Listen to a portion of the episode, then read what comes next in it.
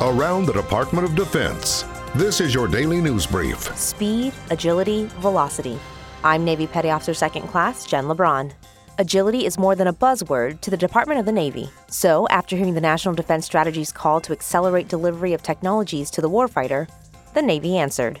The new Naval Expeditions, or Naval X Agility Office, was launched as an incubator for big ideas. When, so when I talk about agility, what I'm really focused on is the velocity of an organization and how fast can it uh, seize opportunities as they present themselves, react to a new challenge that comes out, uh, or leverage an idea and get it all the way through the system. Naval X will bring ideas through research and development to create new crowdsourced solutions and new technologies. We're going to do that by focusing on empowering the workforce at the lowest possible levels and trying to decentralize the authority and the tools that they need to innovate at the speed and scale that is required.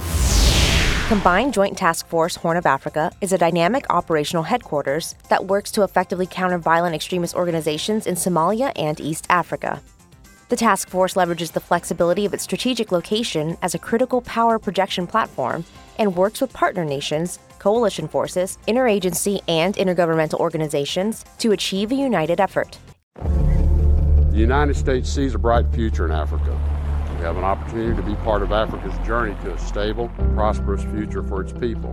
As we look ahead, this administration seeks to deepen our partnership with Africa with an aim of making African countries more resilient and more self sufficient. Our country's security and economic prosperity are linked with Africa's like never before. Its operations prevent violent extremist organizations from threatening America, ensuring the protection of the homeland, American citizens, and American interests.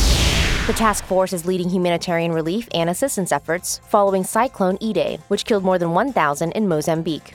We don't have reliable ground transport or safe ground transport options to get needed items to the areas. This is where the DoD comes into place.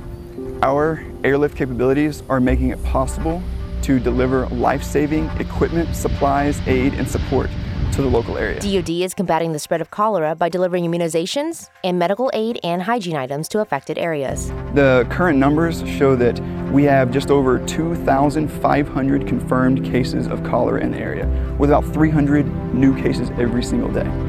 Thankfully, um, according to some research, we have a mortality rate that is about 500 times less than what's expected. This ultimately means that the combined efforts of all these amazing organizations and our outstanding team is literally saving lives. That's your DoD News Brief. I'm Navy Petty Officer Second Class Jen LeBron. You can find more stories about your military at defense.gov and by using hashtag KnowYourMil.